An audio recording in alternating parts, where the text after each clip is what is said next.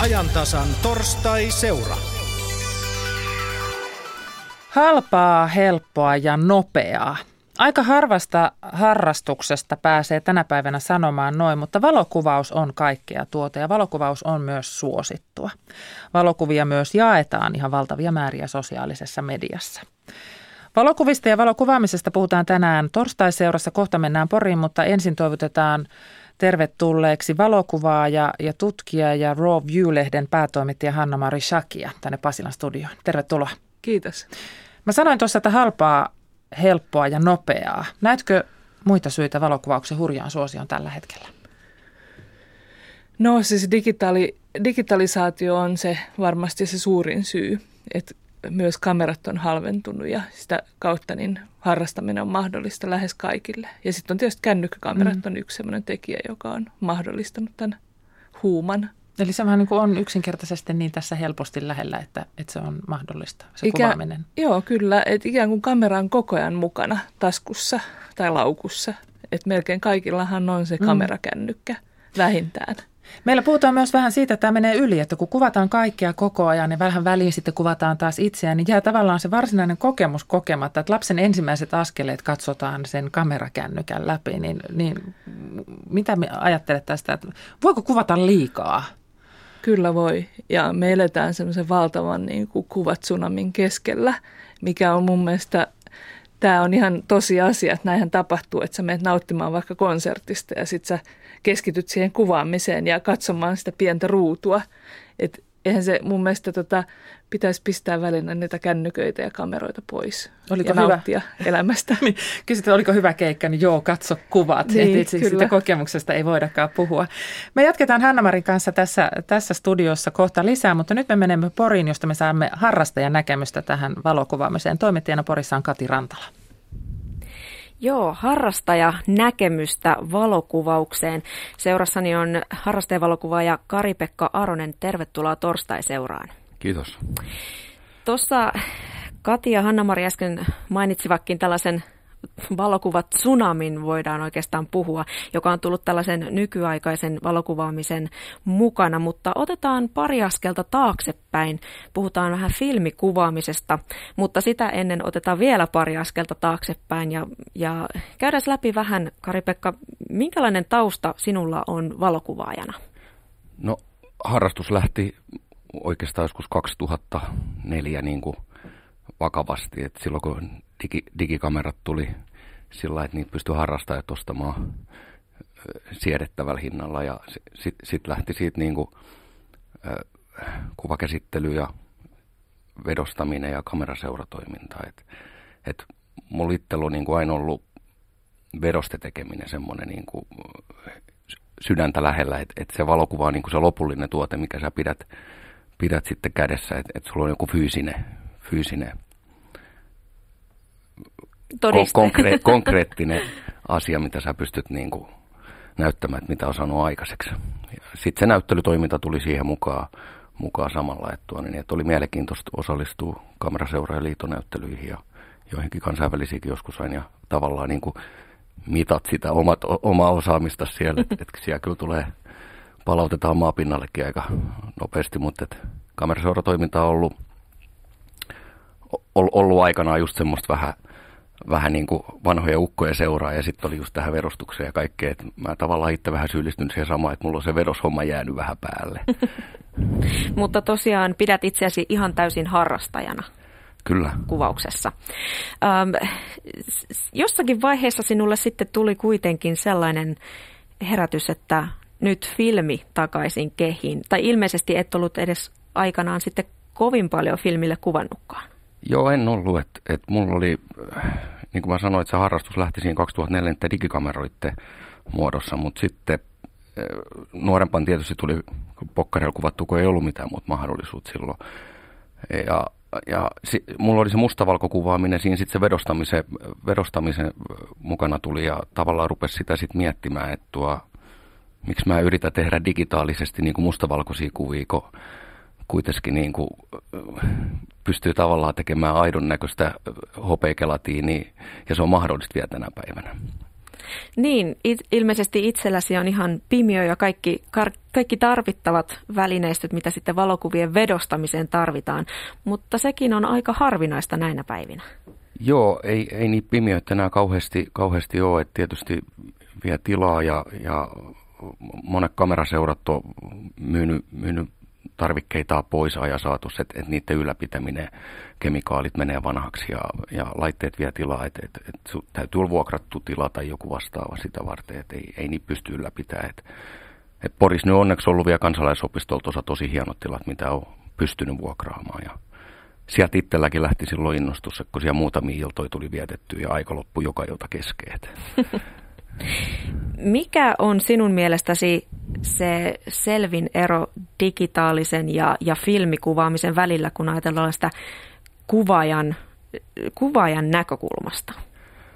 No digitaalisessa kuvaamisessa tietysti, kun sä pystyt, se on niin kuin harrastajalle helppo tapa alo- aloittaa tietysti, kun pystyy katsoa histogrammia ja näkemään heti, mikä se lopputulos on, mutta sitten siinä on hiukan niin kuin, haittapuolen tietysti tämä niin sanottu chimppaaminen, eli, eli katellaan sieltä takaruudulta joka toisen ruudun jälkeen, että mitä tuli otettu, eikä keskityt siihen olennaiseen, mm. mitä, mitä siinä tapahtuu ympärillä. Ja silloin, silloin yleensä jää ne parhaat hetket jopa, jopa taltioimatta. Että et filmikuvaamisessa sun täytyy luottaa siihen, mitä sä pistät, esimerkiksi jos ollaan ihan manuaali säätöisellä kameran liikenteessä. Että et, et mitataan valotusmittarilla tai voi jopa käyttää digikameraa valomittarina ja sitten luotetaan siihen ja vedetään ylös tai alaspäin niin kuin vähän kohteen mukaan ja sitten sit keskitytään kuvaamiseen sen jälkeen.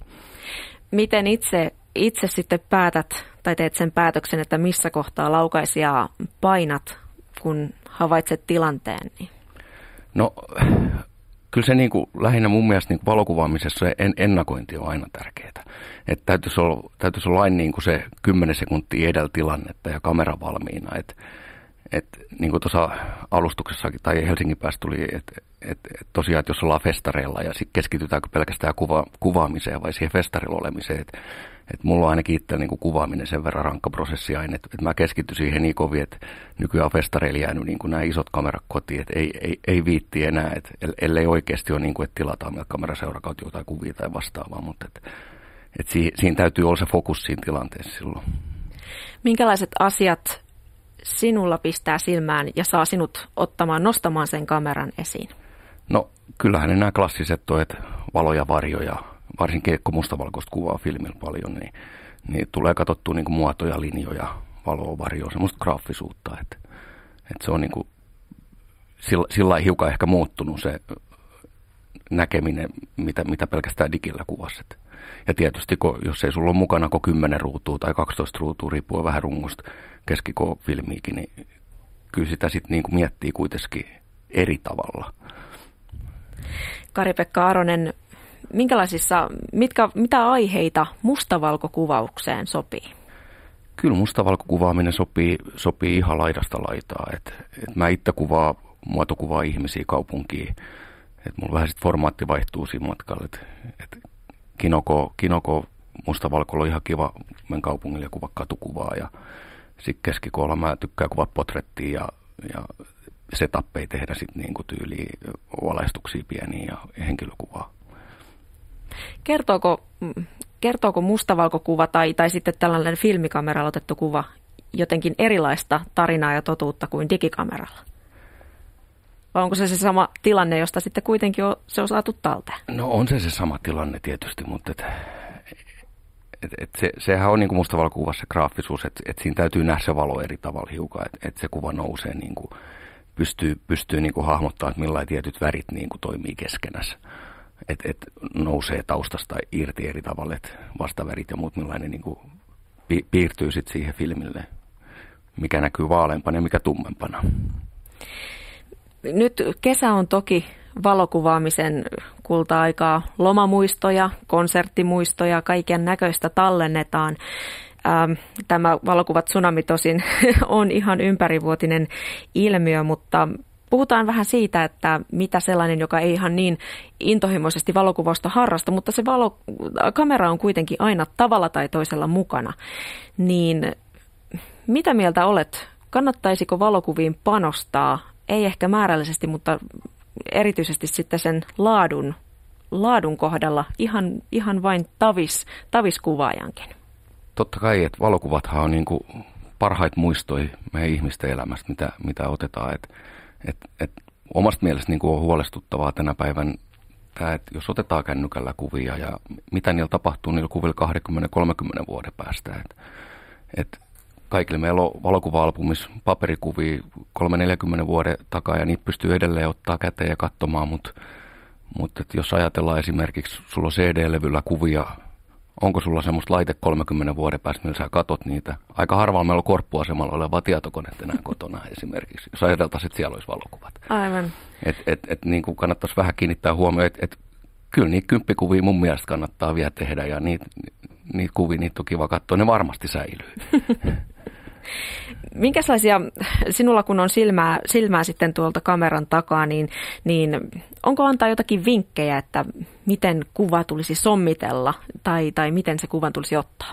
No, nämä on näitä perus, perusjuttuja, että, että tietysti se valo, valo täytyisi katsoa hiukan, mistä suunnasta tulee. Et, mutta et, kyllähän semmoinen roh, rohkeus täytyy aina kuvaamisessa olla, että et ei sitä vastavaloakaan niin kannat pelätä, että siitähän saa hienoja efektejä kaiken näköistä ja sitten on nämä klassiset, että jos kuvat ei ole riittävän hyvin, niin et ole riittävän lähellä. Et, mm. et itse esimerkiksi mä en enää, mulla on zoom-objektiiveja niin kuin järkkärissäkään lainkaan, että ihan mennään kiinteillä jollain. Et pään päätä etukäteen, että jos mennään 50 milliseltä tänään, niin sillä sitten kuvataan jossain ja sitten käytetään jalkat zoomiin ja me mennään ja keskitytään niin kuin siihen rajaamiseen ja sisältöön. Et, et, ja, ja ennakointi siinäkin, että et peruslomakuvissa esimerkiksi – jos ollaan jossain kohteessa, niin mun mielestä parhaat kuvat tulee varmaan sillä hetkellä, kun ennen kuin saavutaan siinä kohteeseen, kun ne lapset ihmetyksessä osoittaa sormella tai muut vastaavaa saatika, että talutetaan ne siihen patsaan viereen ja käsketään tuijottaa kameraa ja otetaan se kuva. eli tilanne on aidoin sitten. Niin, eli taas se ennakointi on siinä kova. Mm. Kesä, kesälomakuukausina ainakin tuolla sosiaalisen median puolella tulvii tällaisia kuvia kuin varpaat laiturilla tai, tai varpaat riippumatossa. Onko tämä, löytyisikö näille jotakin vaihtoehtoa kesälomakuvauksessa? No ikinä ei ole paha asia, kun kuvataan ihmisiä. Et, et, mulla, mulla on itsellä semmoinen motto, et, tai ajatus, että, tuonne, niin, että jos se, kun kuvan ottaa ja ajattelee, että miltä se näyttää esimerkiksi 20 vuoden päästä, mitä mielenkiintoista. No, että jos siinä on joku aikaperspektiivi tai sä pystyt sitoa se historia jollain tavalla se kuva, niin se on paljon mielenkiintoisempi siellä perhealbumissa. Saatika se, että sä olet ottanut patsaasta kuvaa, joka löytyy siitä postikortistakin ilman mitään ihmistä tai mitään ulkoista tekijää, mikä sitoo sen aikaa. Sen, että et, et se, semmoista jotain voisi niinku miettiä, että et, et siinä, on, siinä on henkilö, vaatteet, ajoneuvo, kaikki tämmöiset niin liittyy aikaan ja ne on mielenkiintoisia jälkeenpäin. Niin, henkilöt. No, nykykulttuurissa nämä selfiet ovat, sanotaan varmaan näissä kesäkuvissakin yksi ykkösteema. Kari-Pekka Aronen, mitä mieltä sinä olet selfieistä?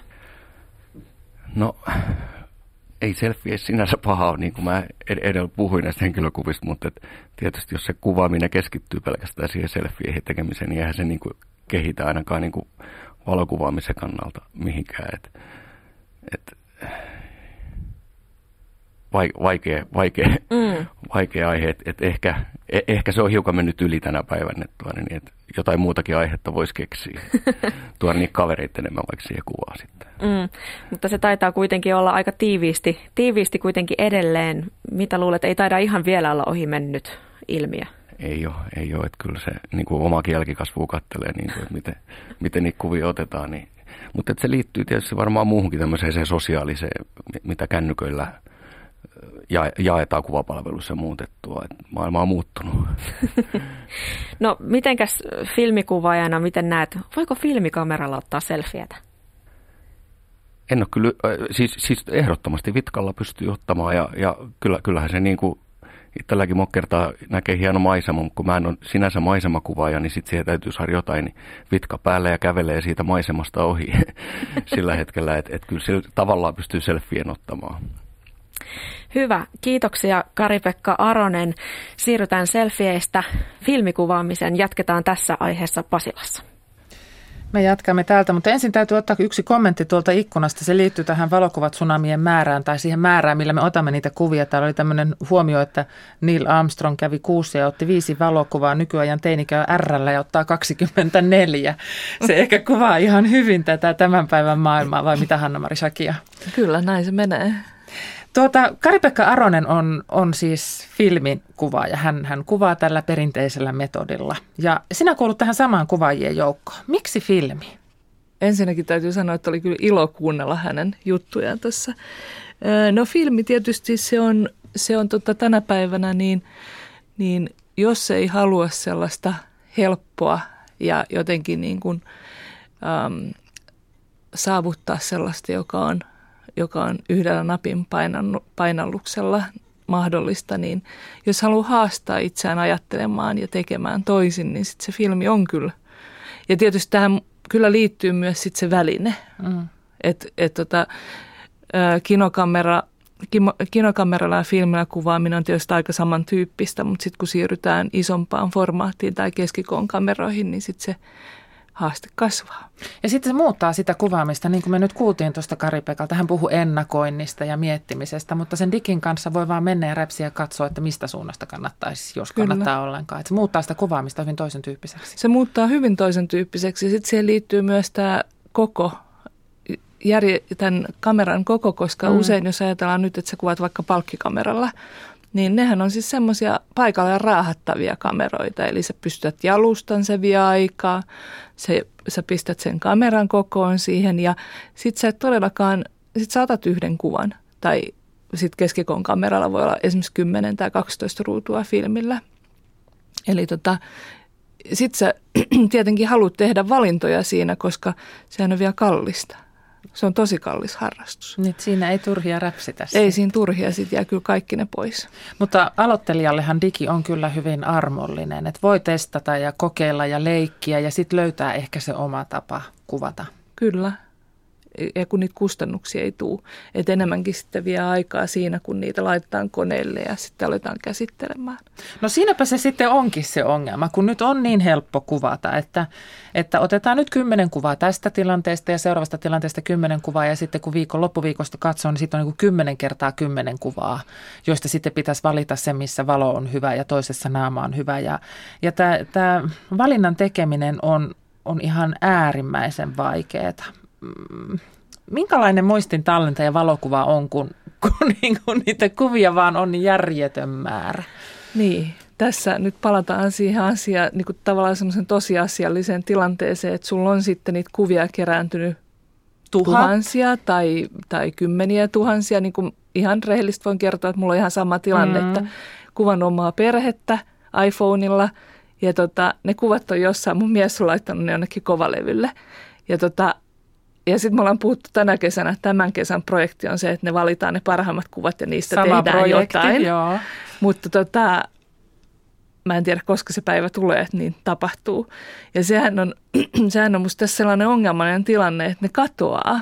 Ja niin kuin tämä Kari-Pekka sanoi tuossa aikaisemmin, että, että mikä sitten on se kone 20 vuoden päästä ja miten ne saadaan sieltä – että jos ajatellaan, että kyllä meille kaikille on kauhean tärkeää ollut ne omat perhealbumikuvat lapsuudesta ja nuoruudesta, että niihin palataan, vaikka nyt ei kovin usein, mutta kuitenkin omille lapsille näytetään niitä kuvia ja jopa isovanhemmista, nyt niitä ei ole. Ja itse asiassa huomaan siis senkin, että, että omien lasten kanssa ne valikoidut tietyt tutut kuvat, joita käydään läpi kerta toisensa perään, on tavattoman tärkeitä. Ei se, että niitä kuvia on hirvittävän paljon erilaisia, vaan että on ne tietyt kuvat, joita käydään läpi, ne tutut paikat ja tutut ihmiset. Joo, kyllä kuvat on, kuvat on tosi tärkeitä myös niin kuin ihmisen kasvun kannalta. Että kyllä jokainen niin kuin jossain vaiheessa elämää niin kuin haluaa alkaa tutkimaan sitä omaa niin kuin menneisyyttään. Jo, liittyy varmaan johonkin ikäkriisiin, mutta mm. ja sitten tietysti jakaa niin kuin omien, oman perheen kanssa tällaisia kuvia. Niin ajatellaan nyt, että niitä ei olisi. Niin jos, jos mun vaikka nuorimmasta lapsesta olisi mitään kuvia. Koska sellaisia ihmisiä myös on tietenkin, että, että jos puhutaan vaikka sotapakolaisista, niin ei ole jäänyt mitään muistoja omasta kotimaasta vaikkapa, että on joutunut lähtemään niin, että kaikki kuvat on jäänyt. Mm. Perinteisiä kuvauskohteita on ihmiset, siis henkilökuvia, sitten maisemat ja juhlat, mutta nyt kuvissa näkyy myös arki. Mitä mieltä Hanna-Mari Shakia olet siitä, että me olemme lopultakin oppineet kuvaamaan myös arkeamme? Ei siis vaan sitä, että seisotaan pyntättynä siinä, siinä rippijuhlakuvassa, vaan että kuvataan myös sitä, kun se koti on ehkä vähän sotkunen tai niitä arjen ruokia tai, tai jotain sellaista. Se on kiinnostava ilmiö.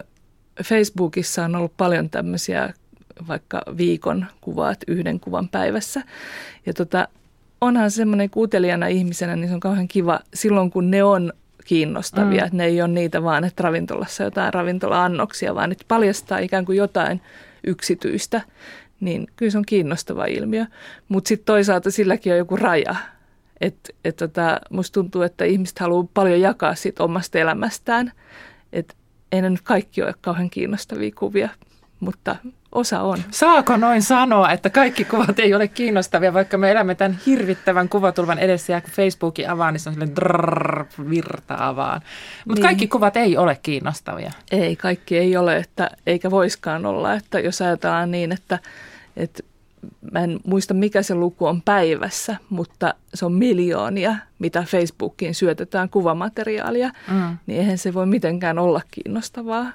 Et mä veikkaisin, että prosentti ehkä sieltä hädin tuskin voi olla se kiinnostava kuvamateriaali. Sinä Hanna-Mari Shakia olet valokuvaaja, tutkija ja sitten myös tämmöisen valokuvalehden päätoimittaja. Niin, niin tuota, puhutaan vähän myös valokuvasta tälleen ammatillisessa mielessä ja journalismina. Meillä on nyt oikeastaan kaksi tämmöistä keskenään vastakkaista suuntausta. On se pelko siitä, että tämmöiset lukijoiden kamerakännykkäkuvat syrjäyttää oikeat lehtikuvat ja vie, vie ammattikuvaajilta leivän. Ja sitten meillä on samaan aikaan erittäin vaikuttavat kuvareportaasit ja osaavia kuvajournalisteja Suomessakin. Esimerkiksi Niklas Meltio ja Meri Koutaniemi, jotka herättää huomiota kansainvälisestikin. Niin mikä on kuvan voima journalismissa tänä päivänä? Mä en olisi huolissaan enää. Musta oli semmoinen niin kuin, ö, jonkin vuoden takainen ilmiö oli tämä, tämä ota kuva pizzan hinnalla. Mä en enää niin kuin, se on nähty, että se ei toimi. Toki, toki sitä esimerkiksi joku metrolehti käyttää edelleen, että, mutta se ei mun mielestä ole semmoinen, mikä on niin kuin huolestuttava ilmiö. Ja tota, sen sijaan, mitä on tapahtunut tässä vuosien varrella, on kyllä niin, että ammattivalokuvaajat ja nimenomaan journalismin puolella on kyllä, siellä on todella kovat ajat. Et tota, toisaalta on tapahtunut semmoinen, että suomalaiset nuoremman sukupolven valokuvaajat uskaltaa lähteä itsenäisesti maailmalle, mikä on hyvä asia ja tuottaa sieltä hienoa kuvamateriaalia. Mutta sitten on tämä kokonainen kriisi, mitä liittyy sitten journalismin mm. nimenomaan printtimediaan ja tietysti ehkä sähköisenkin mediaan. Mm. Että tämä kenttä on muuttunut radikaalisti tässä viime vuosien aikana ja se on vaikuttanut myös tähän meidän työhön. No kun on tämmöinen kuvankäsittelyn maailma, niin voiko silmiään enää uskoa? Meillä on kuitenkin esimerkkejä myös siitä, että on julkaistu oikeina valokuvia, jotka on sitten paljastunut käsitellyiksi. Kyllä mun mielestä voi. Nämä, nämä mitä tässä on tullut julki, esimerkiksi tänä vuonna tuli WordPress-foton kilpailussa, missä palkittiin yksi kuvasarja tuolta Ranskasta. Ja tota, sitten paljastui siinä vaiheessa, kun oli jo nimetty nämä palkinnon mm. saajat, mm. niin paljastui, että se on lavastettua valokuvaa. Ja siinä oli kaikkea muutakin sitten semmoista vähän epämääräistä. Ja tota, mutta ne on poikkeustapauksia ja kyllä niin kuin nimenomaan journalismin puolella suhtaudutaan aika ankarasti siihen, mitä saadaan tehdä. Muutama vuosi on puhuttu dokumentaarisen valokuvan paluusta. Tämä journalismi on tietysti osa sitä, mutta, mutta tota, eikö kaikki mukakuva ole dokumentaarista? Jos minä otan valokuvan tästä hetkestä, niin eikö se ole dokumentaarinen valokuva? No se on aika vapaa tulkinta mm. asiasta ja kyllähän noin voi myös ajatella. Joo, Mut mutta kyllähän, mikä se virallinen niin kuin määritelmä sille on sitten? No kyllähän se pitää niin kuin, tavallaan perustua tähän meidän kokemaan todellisuuteen. Ja tässä tuleekin tavallaan tämmöinen, että jokainenhan tietysti voi subjektiivisesti kokea ja näkeä mitä haluaa, mutta periaatteessa se raja vedetään siihen, että sä et ala ohjaamaan tai lavastamaan tilanteita, että sun pitää ikään kuin pysyä siinä totuudessa. No miten sitten kun googlettaa ja että laittaa ihan dokumentaarinen valokuva, niin yhdeksi isoksi nousee siellä – dokumentaarinen hääkuvaaminen. Miten se eroaa tavallisesta hääkuvaamisesta? Toinen no, tapahtuu studiossa ja toinen pellolla. Se on mun mielestä tota, hauska ikään kuin, mikä näkyy hääkuvauksessa on se, että, että ihmiset ei ehkä halua enää niin paljon niitä studiopönötyskuvia, missä ihmiset on vähän ehkä muovisen näköisiä mm. käsitelty kauniiksi ja jotenkin niin kuin... Poserataan tietyllä tavalla. Niin, söpöstellään ja, ja tota, että nyt enemmän ehkä henki on se, että halutaan semmoisia jotenkin niin kuin todellisempia valokuvia siitä omasta tapa, tärkeästä tapahtumasta, johon sitten saattaa sisältyä se, että valokuva on jo aamulla varhain, kun tehdään kampauksia ja meikkejä ja ikään kuin seuraa koko sen prosessin sen päivän hääpäivän aikana. Ja musta se on ihan hauska juttu. Ja niin mun mielestä se on, on ehdottomasti kiinnostavampaa kuin ne pönötykset. Ne on paljon kiinnostavampia kuvia usein. Ja usein, jos niissä studiosessioissakin, jos on otettu kuvia siitä valmistautumisesta, niin yleensä ne on sitten niitä, joissa jotenkin näkyy se ihminen aika hienosti. Toki on onnistuneita studiokuviakin, eihän sitä pidä kieltää. Yhden nimen haluan ottaa tässä esille ihan sen vuoksi, koska mainitsimme sen siinä vaiheessa tässä studiossa, kun Porin studiossa puhuttiin näistä selfieistä, jotka siis on näitä omasta naamasta otettuja kuvia. Meillä on sitten tämmöinenkin suomalainen valokuvataiteilija kuin Iiu Susiraja, joka haastaa koko tämän käsityksemme tästä selfie-ilmiöstä. Hän on siis, hänen kuuluisin kuvansa taitaa olla luuta, jossa hän on siis asetellut rintojensa alle luudan ja sitten hän poseraa kameralle omassa asunnossaan sellaisena kuin hän on. Ja Iu Susiraja on tällainen suomalainen valokuvataiteilija, joka herättää kansainvälisesti paljonkin huomiota ja saa kiitosta näillä kuvillaan. Tällainen ihan uuden tyyppinen kuvaaminen, jossa söpöstely on kaukana tällaisessa niin kuin henkilökuvissa? Vai onko se uuden tyyppistä? Musta Iu sisuraja, susiraja on hyvin niin kuin vallaton ja jotenkin semmoinen omaehtoinen valokuvataiteilija, joka, joka hyvin hauskalla tavalla ja sitten laittaa niin kuin itsensä alttiiksi, koska hän on tämmöinen rehevä nainen, joka niin kuin ikään kuin löytää omasta itsestään sellaisia niin kuin humoristisia piirteitä. Ja mä luulen, että siinä on myös tämmöinen vähän yhteiskunnallisempi kritiikki sisältyy hänen valokuvataiteeseensa, jossa ikään kuin lihavat on mm. rumia tai, tai tota, että hän, musta hän on, tykkään tosi paljon hänen kuvistaan. Samoin. En ehkä lämmennyt heti, mutta tota, on lämmennyt kyllä. Ja tota, hänellä on aivan mainioita projekteja ollut. Kyllä. Toinen nimi, joka on nyt yhtäkkiä taas noussut uudelleen, on edesmennyt Jouko Lehtola, jonka kuvasarja suomalaisista 90-luvun nuorista nousi viime viikolla dazeddigital.com-sivustolla sivustolla hyvin korkealle, että meillä on näitä kansainvälisiä nimiä paljonkin, jotka, ja, ja siis Jouko Lehtolan kuvat todellakin sieltä 90-luvulta. Iu Susirajan kuvia löytyy netistä, jos joku haluaa käydä katsomassa. Suosittelen kovasti, mutta tehdään nyt lyhyt piipahdus vielä Poriin ja kysytään Kari-Pekka Aroselta, kun harrastajavalokuvaajan tittelillä olet tässä lähetyksessä ollut koko ajan ja, ja täällä Hanna-Mari ihasteli sitä, että miten, miten näkemyksellisesti puhut valokuvaamisesta, niin mitkä on Kari-Pekka sinun tavoitteet valokuvaajana?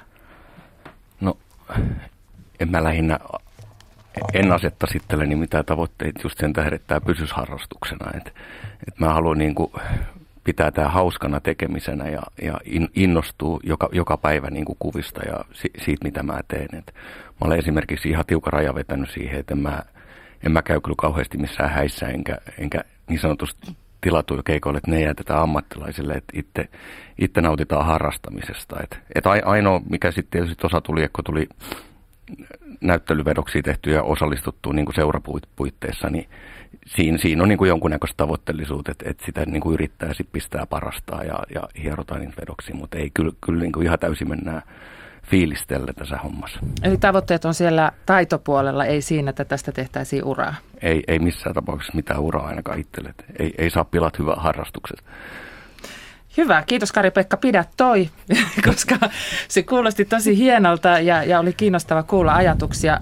Lyhyesti täytyy vielä Hanna-Mari Shakia esitellä tämmöinen ihan järkyttävän painava lehti. Sen miten päätoimita tämmöistä lehteä kuin Raw View, josta minulla on käsissäni nyt aivan tuore, tuore tuota numero. Ja äh, viime syksynä sanoit Helsingin Sanomissa, että tämä on e- elitistinen, ei päivittäin ostoskorin päätyvä valokuvalehti, mutta ei mikään ihan turha lehti. Tätä myydään äh, 60 maassa. Onko tässä suomalaisenkin valokuvan tulevaisuus valokuvalehdissä ja, ja valokuvakirjoissa? No se on ehkä semmoinen tota, mielenkiintoinen kysymys, koska tota, osittain valokuvakirjoja tehdään varmaan enemmän kuin koskaan aikaisemmin. Mm. Ja sitten samalla lukijat tai ostajat on ehkä vähentynyt, mutta sitten on tällaisia innokkaita keräilijöitä. Ja tota, sitten on ehkä muodostunut myöskin semmoisia kuppikuntia valokuvakirjakentällä. Et tota, voidaan, ja sitten julkaisuihin myöskin, mm. että yhä vähemmän tavallaan tehdään, leht, lehtiähän on vähemmän kuin en, aikaisemmin. Koska lehdet, täälläkin kyllä, ongelmissa.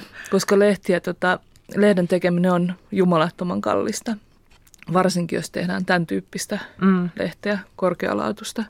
Niin tota, mutta sitten toisaalta valokuvakirjoissa näkyy tämä tämmöinen indie-kustantaminen, eli kuka tahansa voi tänä päivänä tehdä kirjoja, mikä on sitten toisaalta – hienoa. Mm. Ja sitten toisaalta siinä näkyy myöskin se, että ei kaikkea tarttisi julkaista. Niin, että sielläkin sitten saattaa sitä määrä, määrä Kyllä. niin mennä se la, laatu kärsiä siitä määrästä, mutta siinä on siis yksi tällainen ilmiö, mikä tähän valokuvaamiseen liittyy. Kyllä.